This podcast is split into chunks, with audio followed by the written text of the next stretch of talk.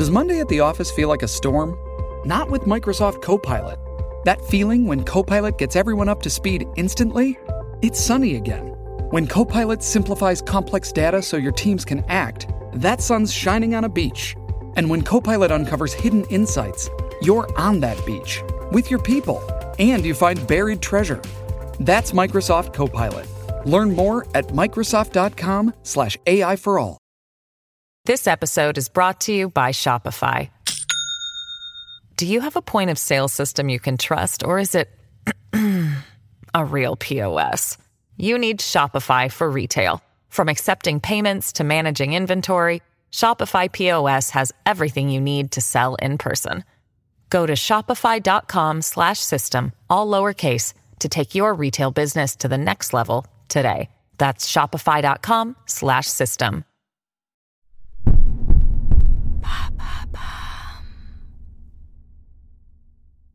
Manuela González Cano, la veuve noire de l'Isère, épisode 4. Manuela est accusée de l'assassinat de son mari Daniel Cano. Motivée par l'argent, elle l'aurait tué pour toucher son assurance vie et rembourser ainsi ses dettes de jeu accumulées au fil des années. C'est en tous les cas la théorie des enquêteurs. Après avoir fouillé son passé, ils se sont rendus compte qu'elle a eu cinq compagnons, tous intoxiqués, dont deux ont perdu la vie. Manuela a toujours clamé son innocence et s'en est toujours sortie. Mais cette fois-ci, devant la cour d'assises de Grenoble en avril 2014, va-t-elle convaincre les jurés de son innocence ou sera-t-elle condamnée pour le meurtre avec préméditation de Daniel Cano, son dernier époux? Bienvenue dans Homicide, je suis Caroline Nogueras.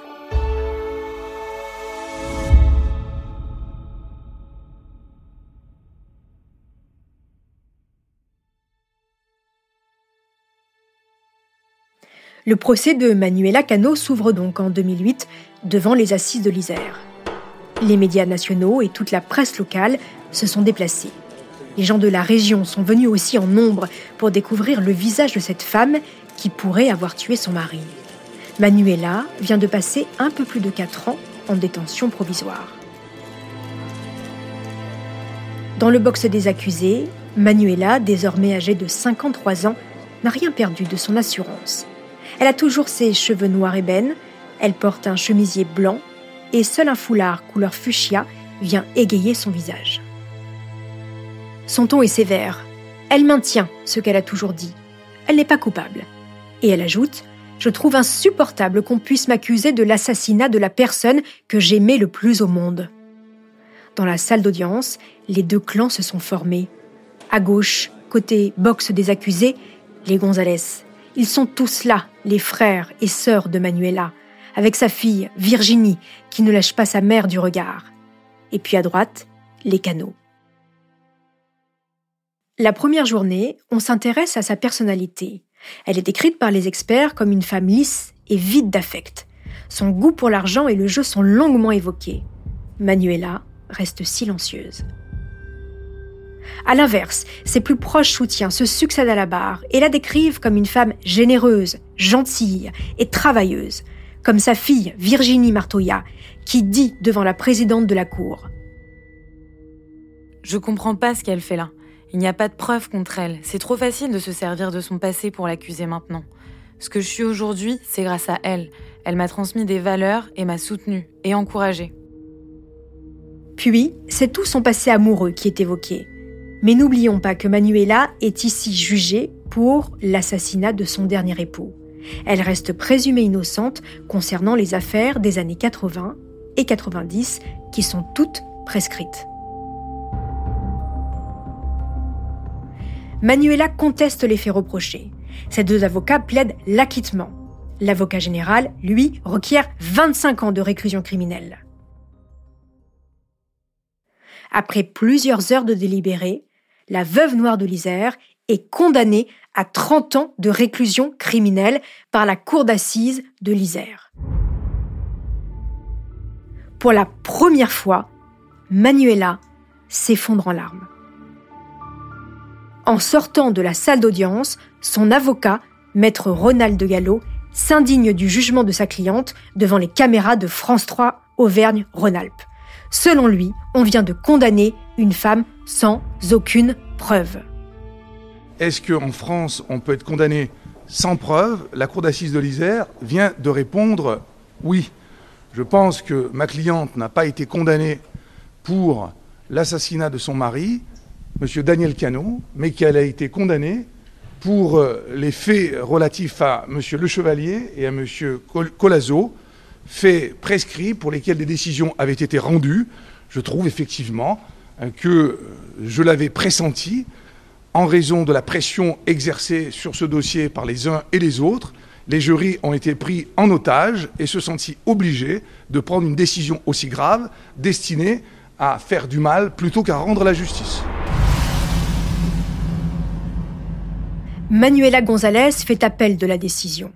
En attendant, elle compte les jours, seule dans sa cellule. Mais un événement va jouer en sa faveur. En septembre 2015, près d'un an et demi après le verdict en première instance, il n'y a toujours pas de date fixée pour le second jugement. Un délai beaucoup trop long selon la Cour européenne des droits de l'homme.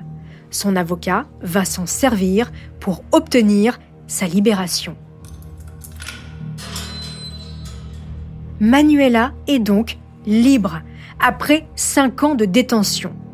Elle s'installe chez ses parents, à la mode d'Aveillan, elle reprend une vie normale, travaille dans une station de ski l'hiver et quelquefois à l'auto-école familiale.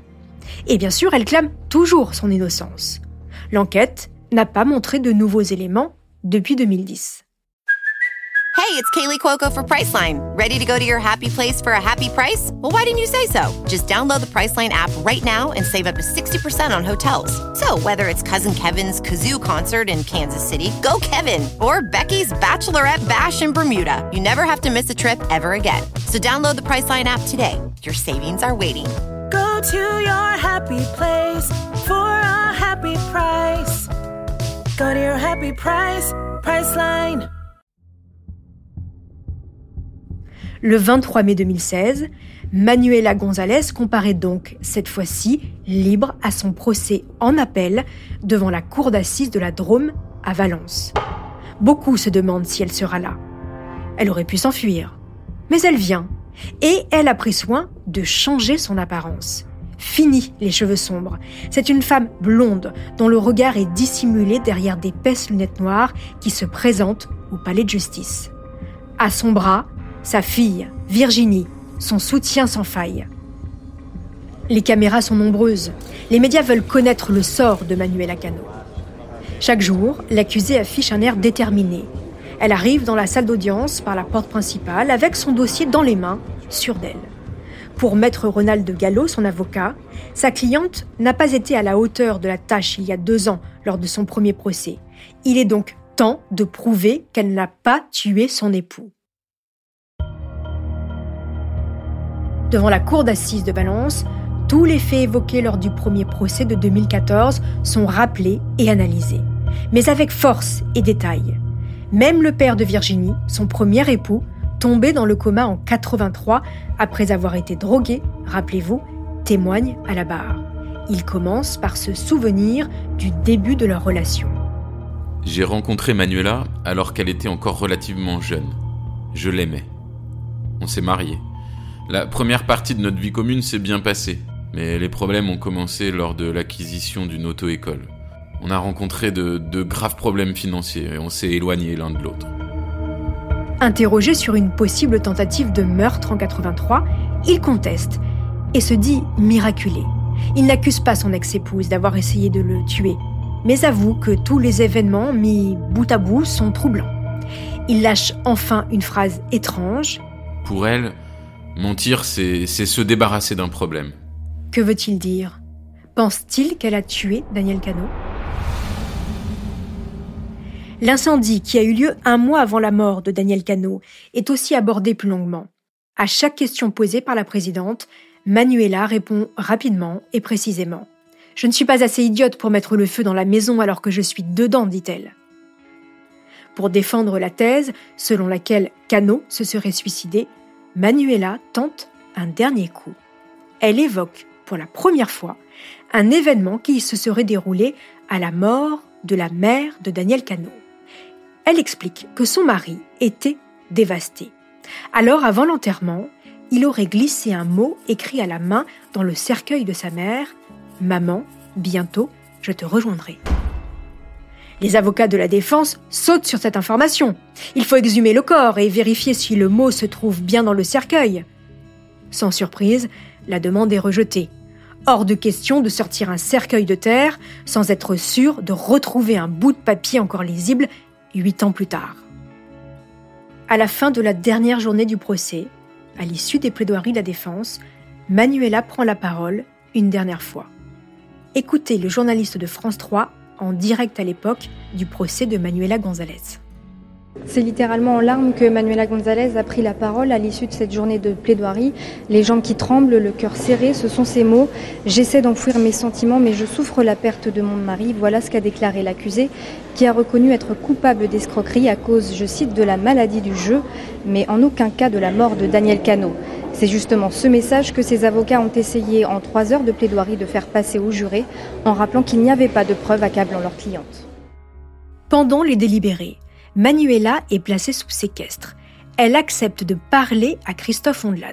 Ce sont ses derniers mots, face caméra. Elle s'adresse d'abord à son beau-fils Nicolas. Je le déteste pas du tout, et même s'il a menti pendant le procès, même s'il a essayé de faire prouver quoi que ce soit, euh, non, je, franchement, je lui pardonne. Une dernière fois, elle maintient son innocence. Je suis innocente et je le crierai haut et fort jusqu'à la fin de mes jours. J'aimais mon mari, je, tenais à lui, on a eu des hauts et des bas comme tout le monde. En aucun cas, en aucun cas, j'aurais pris la vie de mon mari. Jamais de la vie, jamais de la vie. Le 31 mai 2016, en fin de soirée, Manuela González Cano est reconnue coupable de l'assassinat de son mari. Elle est condamnée à 30 ans de réclusion criminelle à l'énoncé du verdict, elle reste droite, elle tourne le dos à ses proches et baisse la tête. Sa famille ne bouge pas non plus. La dernière phrase de Manuela est pour sa sœur.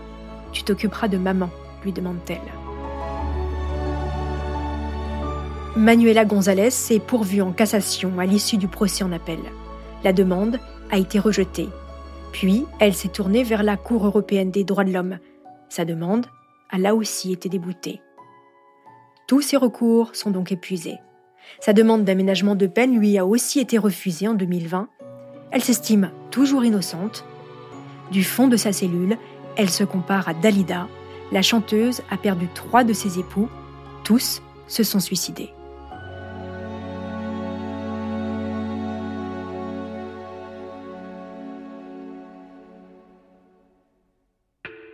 Merci, chers auditeurs, d'avoir écouté l'affaire Manuela González Cano. Et merci beaucoup à Pauline Weiss de m'avoir aidé à écrire cette saison 7 de Homicide. En attendant la prochaine saison, n'hésitez pas à me laisser des commentaires sur la page Twitter ou Instagram de Bababam, Castbox et Apple Podcast. C'est toujours un réel plaisir de vous lire.